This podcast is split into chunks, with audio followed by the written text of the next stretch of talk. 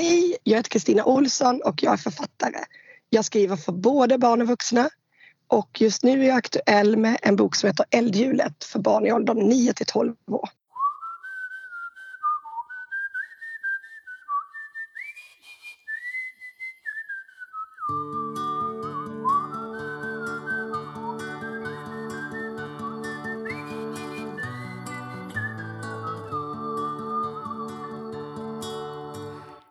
Kristina! Men hej!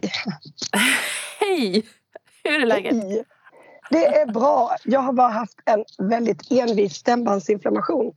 Men nu har jag ja. igen så nu tänkte jag att nu kör vi. Exakt. Fattar. Du, du har ju ja. så himla spännande eh, liksom, bakgrund och utgivning bakom dig och du har liksom gått från att vara säkerhetspolitisk analytiker och eh, liksom rådgivare för så här säkerhetspolis och utrikesdepartement och sådär. Vi kan ta bort rådgivare. Det där är något som kom väldigt tidigt när jag började skriva och jag har aldrig förstått var det kommer ifrån. Är det jag sant? Har aldrig sagt det. Roligt. Jag var Nej. analytiker, punkt. Liksom. Jaha, inte säkerhetspolitiskt? Nej, jag vet inte var det kommer ifrån heller. Däremot så var det det jag var specialist på innan jag började jobba. För det var det jag hade pluggat. Ah. Ah, ja. Så jag tror att det blev någon hopbakning där liksom. Ja, jag förstår. Gud vad spännande ja. det där är. När det bara liksom, ja, det, och det är helt omöjligt att komma ifatt. Det är lite som när jag släppte ja, August Strindberg-böckerna så trodde alla att det var en trilogi. Och det har ingen någonsin sagt. Och nu kommer den fjärde bok och alla bara, men det skulle vara en trilogi. Jag bara, nej. Nej, det har ingen någonsin sagt. Ja, det är, ja, det är spännande.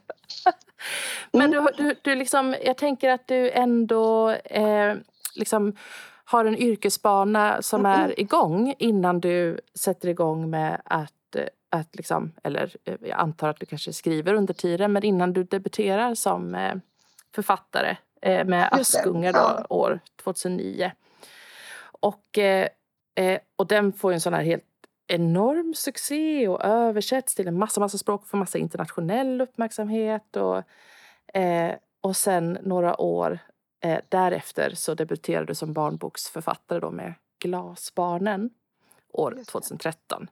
Men jag tänker att vi liksom backar bandet lite grann och, och jag tänker att jag ska fråga dig hur, hur skrivandet och berättandet har sett ut för dig eh, i, som barn. Har du alltid liksom skrivit och hållit på med det? Jag har skrivit sedan jag var sju. Ah. Så det har varit min största hobby alltid. Och det är ah. väl en, det enda som är Eh, det enda som gick förlorat när jag slutade jobba och blev författare på heltid är att jag förlorade en hobby. Eh, vilket man ska underskatta för man behöver en hobby. Så nu fotograferar jag istället. Eh, ah. Men så det har alltid funnits med. Och ah. eh, när jag var yngre så kunde jag så skriva till författare, tips och jag var med i novelltävlingar. Men eh, det, det fanns ingen tanke riktigt på att göra det till ett yrke. Jo, när jag var jätteliten så sa jag att jag skulle, att jag skulle bli författare. Men sen mm. växte jag ifrån det. Jag skulle bli journalist och jag skulle bli forskare. Eh, mm. och sen började jag läsa statsvetenskap och då ville jag väl fortfarande bli forskare. Men eh, inte författare. Det fanns liksom inte med i korten alls för mig. Okej, okay. nej. Ja, det är lite... Hmm. Men, eh, men jag tänker att ditt eh, skrivande, fanns det liksom kvar med dig även alltså upp i ja, ungdomsålder oh, eller när du pluggar och sådär? Skrev du liksom? Ja, men alltså, eh, oavbrutet ja. från sju så har ja. jag skrivit. Så där fanns inget eh, nyupptäckt intresse eller nyväckt passion Nej. utan skrivandet var liksom det som hängde med. Och det var en mm. väldigt skön ventil att ha också. Eh, för jag hade ganska tunga studier och ganska tunga jobb. Uh, och det var väldigt lättsamt att både läsa och skriva tyckte jag. Så det var mina mm. feel grejer liksom. Ja, ah, just det. Vad var det för typ av berättelser? Kommer du ihåg det? Som du skrev när du började skriva ja, som ja, sjuåring? Ja, så samlar så jag kvar allting. Ah, uh, när jag var liten så skrev jag väldigt blandat. Det var om katter och stenar och troll och magiska växter. Och ah. väldigt blandat. Och sen uh, hittade jag spänning någonstans på mellanstadiet. Okay. Och tyckte det var superhäftigt. Och hade väl börjat titta på spänning och läsa mer spänning. Ah. Uh, och sen blev det att det där hängde i. Sen när jag blev äldre så var väldigt fascinerad av relationer och familjeband och sådär. Så när jag mm. började försöka skriva böcker så handlade det nästan uteslutande om familjer. Det var ingenting som jag någonsin skrev klart. Jag kom till sidan 60 ungefär och sen ja, blev det ett nytt projekt. Mm, Okej, okay. just det. Så, äh, mm. så det var, jag, när jag debuterade så hade jag aldrig skrivit en hel bok innan. Och jag hade aldrig blivit refuserad utan det var som att jag körde skarpt från första försöket vilket var väldigt läskigt måste jag säga. Att jag minns det. Ah. Men då hade du liksom också alltså, övat ett helt... Eller du hade ju verkligen övat upp din eh, stil. Ja men precis. Då, jag hade jag, enormt liksom... mycket skrivande i ryggen. Ah. Och väldigt mycket läsning. Jag tror de där två är exakt lika viktiga. Ah. Uh, så att det, det var ingenting som bara hände. Men jag, eh, jag hade aldrig skrivit så långa texter. Och det var ju ett hantverk i sig att hitta en jämn takt i det och att hitta en balans och hur skriver man ett slut och ja, hur redigerar man så här mycket text? Hur får man liksom ett helikopterperspektiv? Ja, Idag kan jag ju det men med första boken, andra boken, tredje boken tror jag att jag började känna att jag visste vad jag höll på med liksom. Ja. Men hur brukar det gå till då? Gör du liksom ett synopsis och har klart för dig vart? Nej, aldrig någonsin. Det som möjliggjorde att jag skulle, kunde skriva en bok var att jag satt och såg konstant förvånad ut när jag skrev. Eh, att jag var första läsaren och att jag rycktes med i den här spänningshistorien. Eh, Just det. Så när jag slutade skriva varje dag så var det men gud vad ska hända imorgon? Så det var som en julkalender jag skrev åt mig själv. Liksom. Låter ah. lite tragiskt. Men det var min eh, metod och det är fortfarande min metod. Ja, det är det. Så jag kan få fråga från, aldrig svenska förlag, men utländska förlag kan fråga via agenten ja, men kan de skicka över en synopsis? De nästa två böckerna i trilogin. Och jag bara, nej det kan jag absolut inte. Jag har ingen aning om vad de ska handla om. Nej.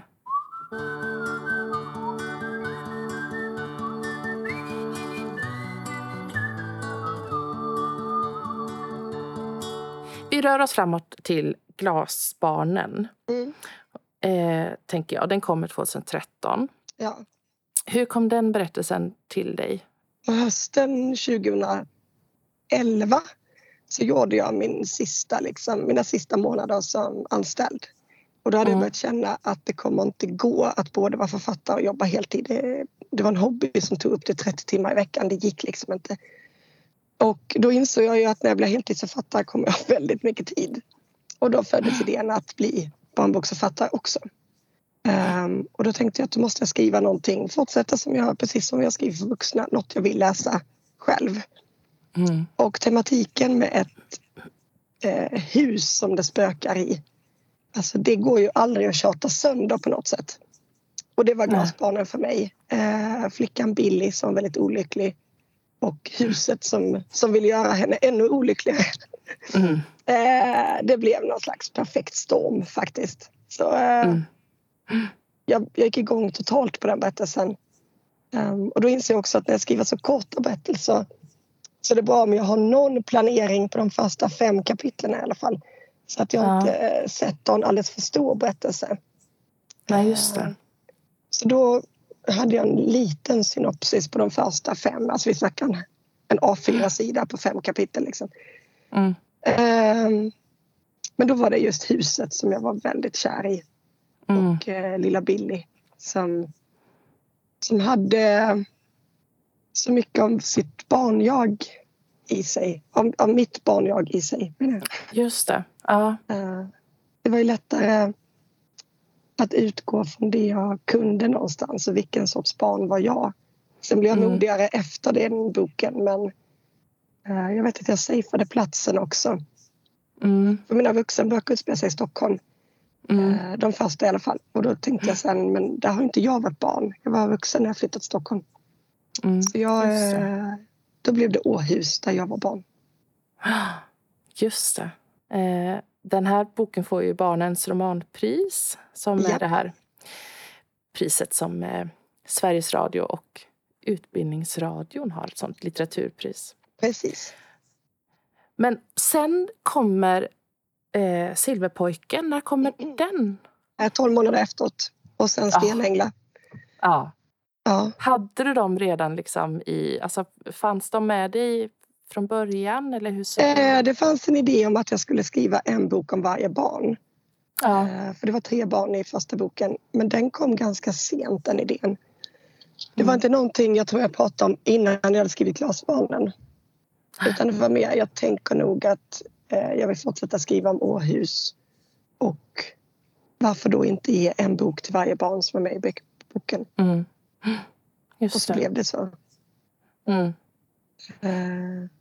Och det genomslaget som Glasbarnen fick här, jag hade aldrig kunnat drömma om det eller föreställa mig liksom Nej. hur stort det skulle bli. Det, bara, det, det gick inte. Absolut inte. Nej, men, och jag tänker, vad händer liksom också med... Det är ju helt fantastiskt, men hur blir det att skriva bok nummer två då? I, och också att göra den i samma liksom, universum. Alltså, hur, hur var det? Glasbarnen var en snöboll som bara rullade under flera år. Mm. Så när Silverpojken född äh, släpptes i januari ett år senare. Jag fick ju Barnens romanpris i oktober på hösten där. Mm. Äh, jag kommer inte ihåg vad Glasbarnen hade sålt då, om det var 15 000 eller någonting. Det, var, det är väldigt mycket för en barnbok. Mm. Men idag har den sålt över 100 000 inbundna exemplar. Ah. Eh, så den hade ju sin storhetstid de två åren efteråt på något sätt. Och ah, jag, eh, redan även med glas, äh, Askunga, min första vuxenbok, så bara... Eh, det där med uppföljarångest, det var ingenting som riktigt satte sig i mig. Mycket Nej. också för att jag skrev uppföljaren väldigt tidigt. Jag hade börjat redan innan boken kom ut egentligen. Just det. Eh, så då blev man ju inte så påverkad av det heller. Nej. Det, nästan, det hade känts faktiskt väldigt mycket jobbigare om det blev en total flopp. Att ja. orka skriva bok två om ingen vill ha den. Alltså jag vet inte. Ja. Nej, det hade känts mycket, mycket tyngre. Just det. Ja, förstår. Faktiskt.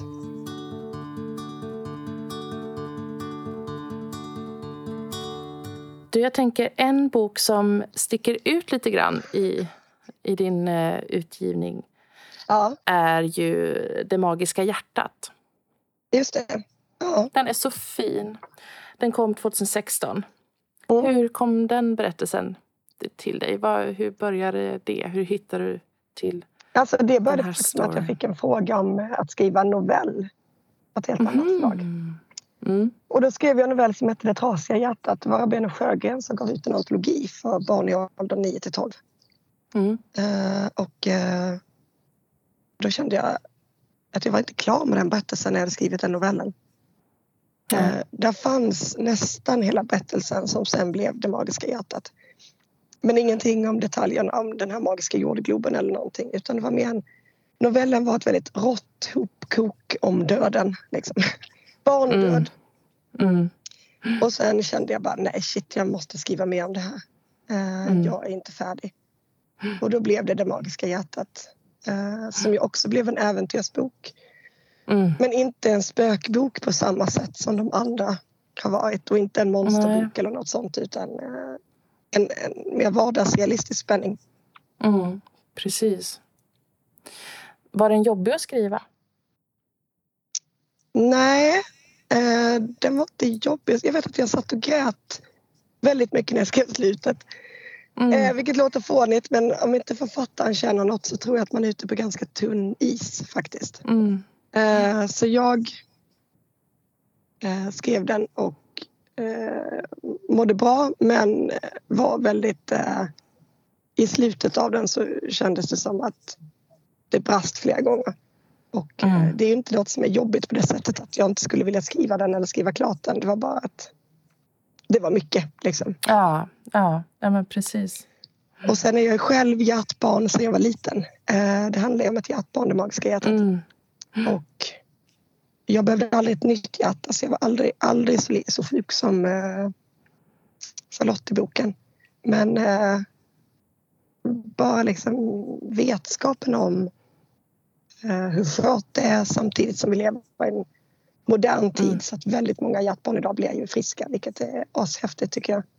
Mm. Så, eh, så det fanns ju med i bakhuvudet också. Det var personligt på det sättet som mina andra böcker mm. inte har varit. Ja, vad fint att eh, och kunna göra en sån berättelse och närma sig det också. Alltså ja. gräva lite i där man står. ja, men det, var också, det känns som barn vet att vi lever och dör. Och eh, att stå och gräva lite i döden, jag tror inte det är något fel direkt. Nej, eh, verkligen. Eh, skulle vi nog behöva göra mer gemene man, tror jag. Mm. Faktiskt. Absolut. Inte väja för det liksom.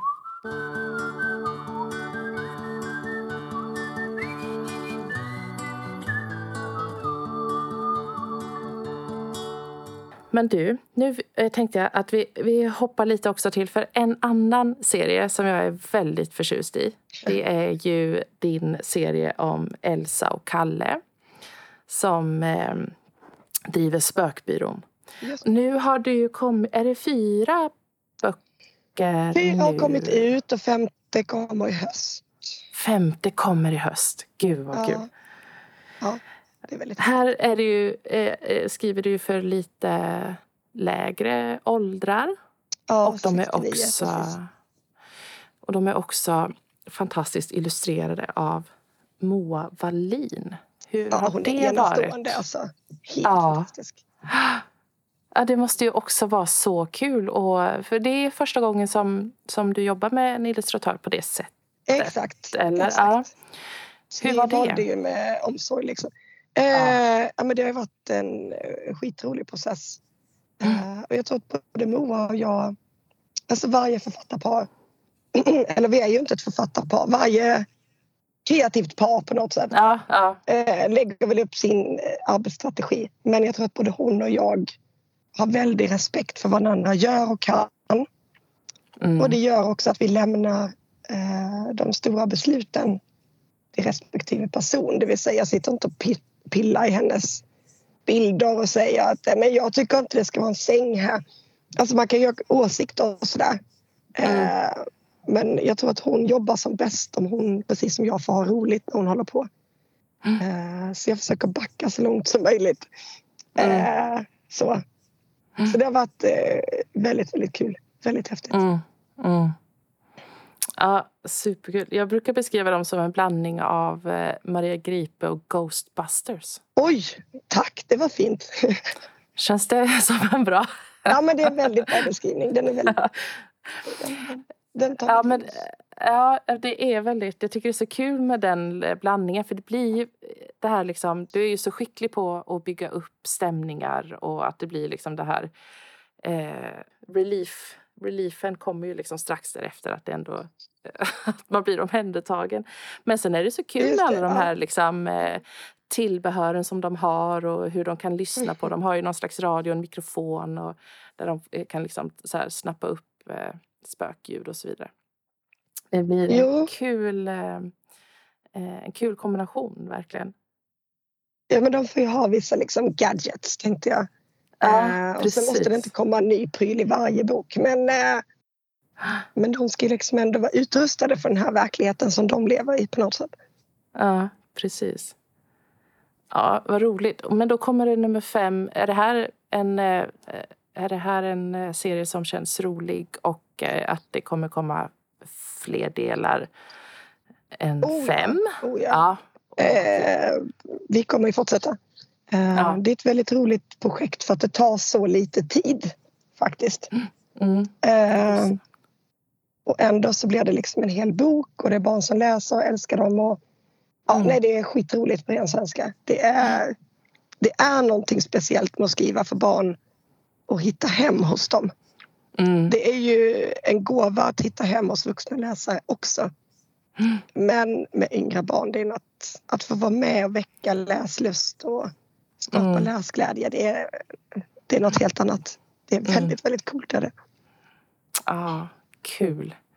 Men när du liksom, hur funkar det för dig när du får dina idéer eller inspirationer eller något litet frö till någonting som skulle kunna bli någonting? Är det, hur hittar du liksom, eh, hur hittar du formen till det här, till den här idén eller till det här fröet? Hamnar det rätt direkt att du tänker att men det här blir en liksom bok för de yngre läsarna? Eller nej, men här behöver vi gå upp. Förstår jag tror inte ens jag börjar i den änden. Nej. Det är inte så att det ligger en idé och skräpar och så bestämmer jag ålder utan eh, nu ska jag skriva en 69. Då har jag en idé i bakhuvudet för den åldern. Liksom. Okay. Ja. Och det där kolliderar aldrig. Eh, och de, för de är så olika. Nu skriver mm. jag ju bara Spökbyrån för 69. så när jag tänker 69 så är det Spökbyrån som jag tänker på. Mm. Mm. Eh, och för äldre barn nu så håller jag på med Eldhjulet-serien. Eller mm. Hovenäsbarnen-serien. Och då är det ju de som finns i huvudet. Så att det, där, det krockar inte riktigt, gör det inte. Jag förstår.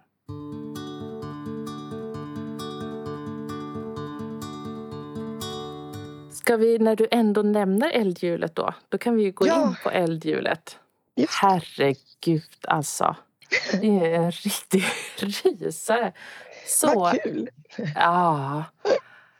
Ja, men och här är det också, du vet, det är, så, det är flera sådana. Jag satt och läste den eh, någon kväll i soffan och min sambo satt bredvid.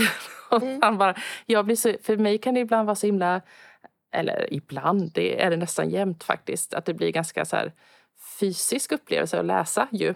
Så att det är liksom, ja, man utbrister en massa, eller liksom reagerar med hela, hela kroppen. Det gjorde jag ju här kan jag mm. säga. Det var liksom bara så här, nej! Va? Nej men... Ja, för du, när du bygger upp de här, liksom, att det är någonting som är... Man, ja, du gör det ju så bra. Eh, vi ska, vi ska, du får berätta om den. För det här finns ju en väldigt eh, spännande eh, bakgrund till ju, eftersom du ju också delvis bor här, på det här stället.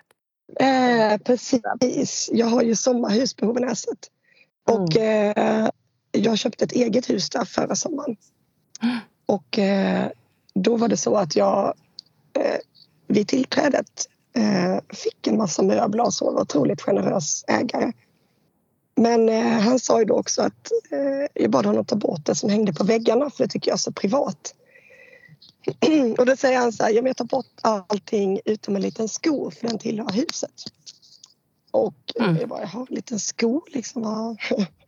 och då var det en eh, sko som de hade hittat i trossbotten på huset, han och hans eh, fru när de renoverade. Mm. Och den hade då de första ägarna lagt dit. Hundra år sedan när huset byggdes. Eh, och det är då en sko som, jag har googlat det här efteråt, man la sko, skor i husets botten för att bli lycklig i huset, eh, att få friska barn. Det fanns massa incitament.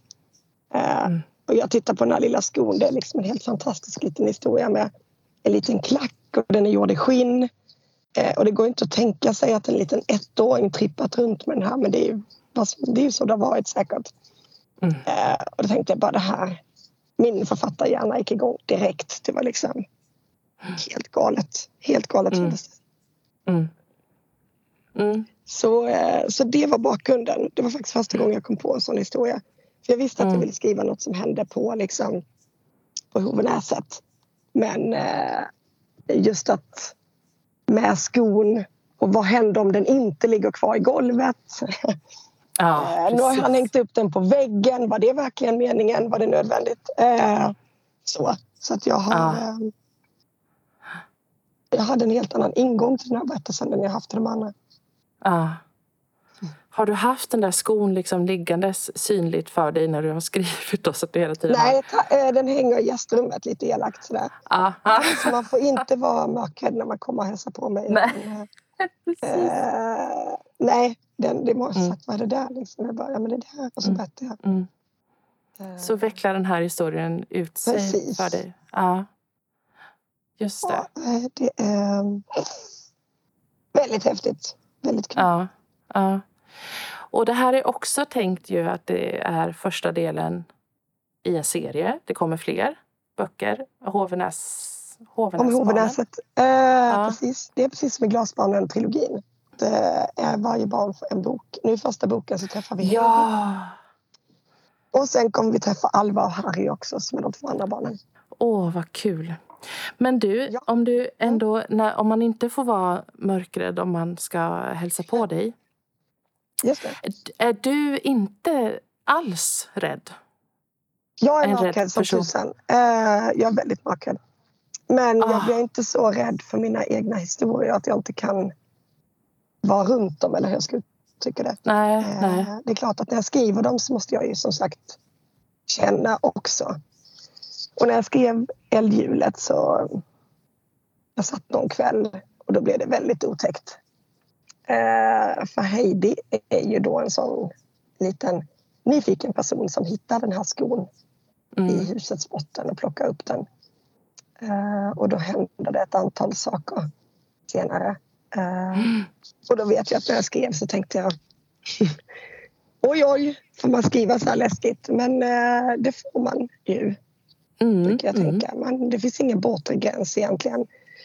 Eller det är klart det finns men, men man ska inte underskatta barns förmåga att hantera mörka teman eller skräckinslag eller så utan uh, de trivs ju med att bli rädda faktiskt. Mm. Mm. Precis som jag gör. mm. Ja, men gillar du att läsa själv, alltså spänningsböcker? Det nämnde du att du gjorde när du upptäckte spänning då också. Så. Ja, men precis. Jag läser ja. otroligt mycket spänning, både ja. för barn och vuxna. Eh, ja. Och det är väl den genren som är, ligger mig absolut varmast om hjärtat. Sen eh, läser jag en del faktaböcker och så också. Men, eh, och jag brukar säga läsa alla böcker som är bra. Alltså jag älskade Emma Hambergs Chamapel Agneta. Mm. eh, mm. Jag har läst någon Colleen Hoover. Eh, jag, jag, läser brett. Eh, mm. men, men jag läser mest deckare. Så är det. Du har tänkt på en grej också, det här med, alltså mm. det känns ju, det nämnde du också i, eh, förut att det är ett eh, liksom en, en outsinlig källa, eller hur du beskrev det med just hus och eh, liksom spökerier. Ja, det är ja, ju väldigt mycket, alltså hus är ju ett återkommande tema genom dina böcker. Att det är mycket plats, alltså liksom huset som är i fokus, som i Glasbarnen och Hästerhill och ja, men, och här också då, liksom att man flyttar till ett nytt hus eller det börjar bete sig konstigt eller någonting händer, man lyfter på och, och plockar bort en sko som man hittar till exempel och så börjar det hända saker. Liksom. Hus är ju en bra miljö. Alltså jag är generellt ja. noga med miljön när jag skriver. Så det ja. har funnits borgar och slott och vattentorn och mm. eh, väderkvarn, mm. husbåt. Mm. Eh, så, så, byggnaden är viktig. Mm. När man är liten så bor man någonstans. Mm. Eh, och det går absolut att skriva en barnbok som utspelar sig i skogen eller liksom i eh, djungeln eller någonting. Men eh, jag trivs i hemmiljö. Och sen mm. kan man ju bo på massa roliga ställen sådär. Men, eh, men hus är ju intressanta för att det är ofta många som har bott i dem. Där finns en historia. Mm. Eh, och så är det liksom det närmaste vi har ens eget hem. Där ska man ju vara trygg kan jag tycka. Eh, och när man inte är det så blir det ju väldigt stökigt. Ja, då blir det väldigt stökigt och läskigt. Verkligen. Eh, har du fått liksom i, i samarbete med såklart förlag och redaktör och så vidare. Har du fått liksom backa öka någonting eller ändra no eh, alltså Har det varit svårt ibland? Vi pratar om den gränsen, om det finns en bortre gräns för hur läskigt det kan bli och så vidare. Um, har det varit svårt? Eh, nej, jag tror det är ett gehör man måste ha någonstans. Eh, från förlag har det ofta handlat om eh, som vi diskuterar, liksom, händer saker i rimlig ordning? Händer det för mycket? Eh, mm. Det för många förgreningar i den här berättelsen? Eh, för yngre barn, eh, alltså för att väcka läsglädje så måste de ju kunna ta sig igenom texten och förstå den och mm. hålla alla delar i huvudet. Liksom. Så det är snarare där vi har pratat. Det har inte varit så mycket om är det för läskigt eller för lite läskigt. Eller, Nej, just det. Utan det där har nog legat på en ganska rimlig nivå. Så. Mm. Mm. Uh, sen är det alltid barn som tycker det här var för läskigt för mig. Och då finns det så många andra böcker att läsa brukar jag tänka. Mm. Uh, det är väldigt svårt att skriva för alla, alla. mm. Och det finns ju barn som inte vill läsa läskigt alls. Ja, men då går ju det bort. Så är det. Precis. Du känns så otroligt produktiv och snabb. Liksom. Snabb i, i huvudet och i fingrarna. Och i... alltså, hur lång tid tar det att göra en bok för dig? Eh, alltså att skriva första texten tar ju bara några veckor. Liksom. Uh. Men sen ska den ju jobbas om och om och om. De första varven brukar jag göra själv och sen skickar jag till förlaget. Och sen ska vi ha några läsvarv. Mm. Så nu, nu har jag inte börjat skriva uppföljaren till Eldhjulet som ska ut i oktober eller september nästa år. Ja, det. Men det börjar jag väl kanske med i december, tänker jag. Lämna mm. in, eller i november, lämna in sen i slutet på januari. Och sen rullar det där liksom bredvid. Sen, sen tar det så lite tid. En så kort tid. En så kort text behöver jag sällan lägga jättemånga arbetsdagar på per varv, eller hur jag ska uttrycka det. Mm. Uh. Om jag tar en spökbyrån-bok, den är kanske 35 000 tecken lång. En August Strindberg är 700 000 tecken lång. Mm. Eh, det är en vidunderlig skillnad i textmassa att sitta med. Mm. Det betyder inte att det är enkelt att skriva barnböcker men det är en Nej, väldigt precis. mycket lättare process. Ja, en, det, går inte, det går inte att jämföra faktiskt för det blir bara löjligt. Eh, men igen, det betyder inte att man ska ringakta skrivandet för barn utan bara konstatera mindre text, mindre jobb. Så är det. Ja.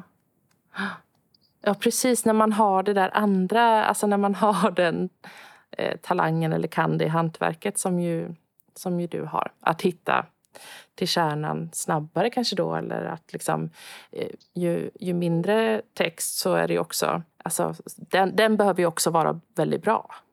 Det måste den ju vara. Eh, jag skulle inte släppa ifrån mig text som inte är väldigt bra. Eh, alltså till tryck eller någonting. Men man har ju olika arbetsprocess. Det finns säkert de som går och funderar väldigt länge. Och att det blir liksom en syssla som tar tid. Mm. Så har mm. det aldrig riktigt sett ut för mig. Utan det där mm. går vid sidan om, eller hur jag ska uttrycka det. Mm. Så, eh, ja, nej, det är mm. olika arbetsprocesser, olika mm. författare. Jag tror man ska akta sig för att jämföra. Eh, det är klart att jag kan undra som skriver snabbt och tänker snabbt och ändå liksom har väldigt roligt medan jag håller på. Hur kan det ta så lång tid som, som det gör ibland? Eh, eller skrivkramp har jag aldrig förstått alls. Eh, men det betyder ju inte att det inte är högst reellt för någon annan. Så är det. Nej. Nej, precis. Det har du aldrig liksom upplevt eller haft utan det har liksom funnits Nej. där? Nej. Ja, men alltså, jag tänker att den, den dagen jag inte tycker det är roligt då gör jag inte det här. Nej. Eh, jag skulle inte sitta och forcera fram text. Eh, det skulle jag aldrig göra. Och skrivkamp, jag vet inte, då är det väl... Om det tar slut på idéer. Jag kan inte riktigt föreställa mig ett scenario där det skulle hända. Det är klart att eh, det har funnits dramatiska tillfällen i livet då skrivandet blivit mindre viktigt. Så är det ju. Mm. Eh, men det betyder ju inte att eh, att det liksom inte upptar... Eller jag säger att... Eh, nu börjar om. Eh, att skrivandet blir mindre viktigt under tid betyder inte att det står still.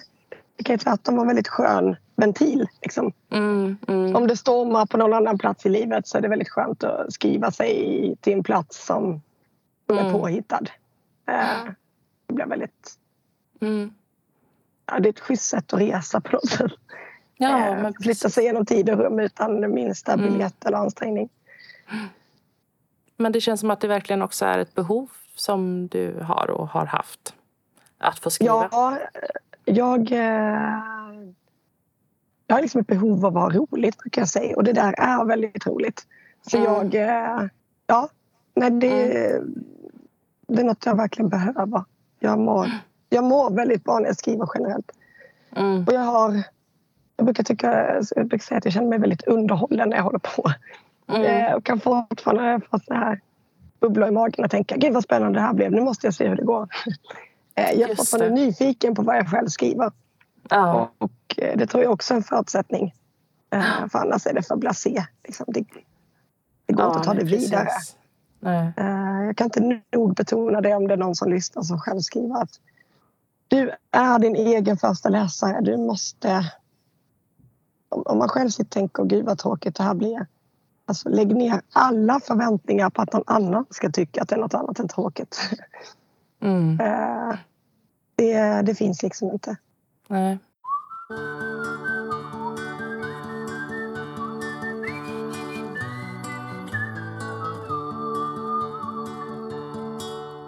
Hur många böcker har du skrivit totalt? Vet du det? Om jag vet det? Nu ska vi se. Ja, eh, det 32 med de som kommer ut i år? Ah. Sen har jag skrivit en till som kommer ut nästa år. Så skrivit och publicerat är två olika saker. Men eh, ja, jag har just det, 32. Precis.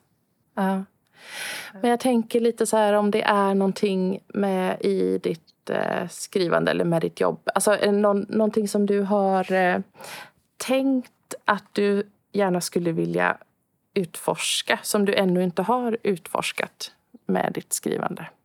Ja, jag skulle faktiskt vilja testa att skriva, det har jag tänkt med August Strindberg-böckerna som utspelar sig på västkusten. Det finns ett inslag av feelgood i dem. Mm. Eh, och det har gjort att jag blivit lite fundersam. Hmm, det är någonting jag ska testa någon gång. Mm. Det är inga färdiga planer på något sätt.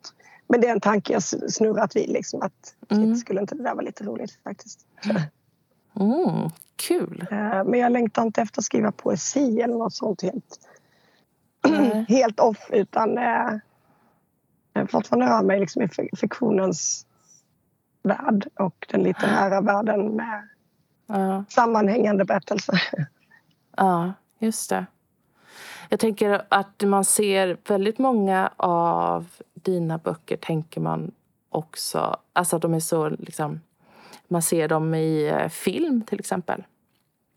Ja. Skriva manus eller något sånt. Jag har inte fått någon filmatiserad barnbok än. Det håller vi tummarna för, men än har det inte hänt. Men på vuxensidan har det filmatiserats. Mm. Just det. Uh, det är ju en intressant process att gå igenom faktiskt. Det är väldigt ja. speciellt att se sina ja, tanter och gubbar vara... få liv. Och så bara, jaha, ja. ser de ut sådär? Det var ju spännande. Precis, ja. rörliga liksom. De bara de går där. det måste vara ja, de går, ja, det är jättekonstigt att någon helt plötsligt ger dem ett ansikte. För jag är väldigt ah. dålig på utseende generellt och beskriva det. Jag har väldigt dåligt ansiktsminne. kan bli direkt pinsamt ibland men jag, det är ingen illvilja, det är bara ett handikapp liksom. Ah. Det är blankt.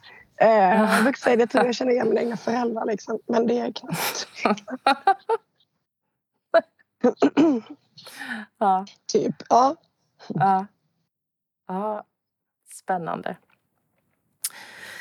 Men du, mm. jag brukar avsluta med att säga tack och förlåt. Mm, tack och förlåt för eh, den här pratstunden. Tack själv, vad kul det var. Den här podden produceras i samarbete med Empty Studio Recordings. Och jag som håller i den här podden heter Emma och jag driver barn och ungdomsbokhandeln Lilla Bokskåpet i Göteborg. Och det är en systerbokhandel till Bokskåpet och den bokhandeln ligger också i Göteborg.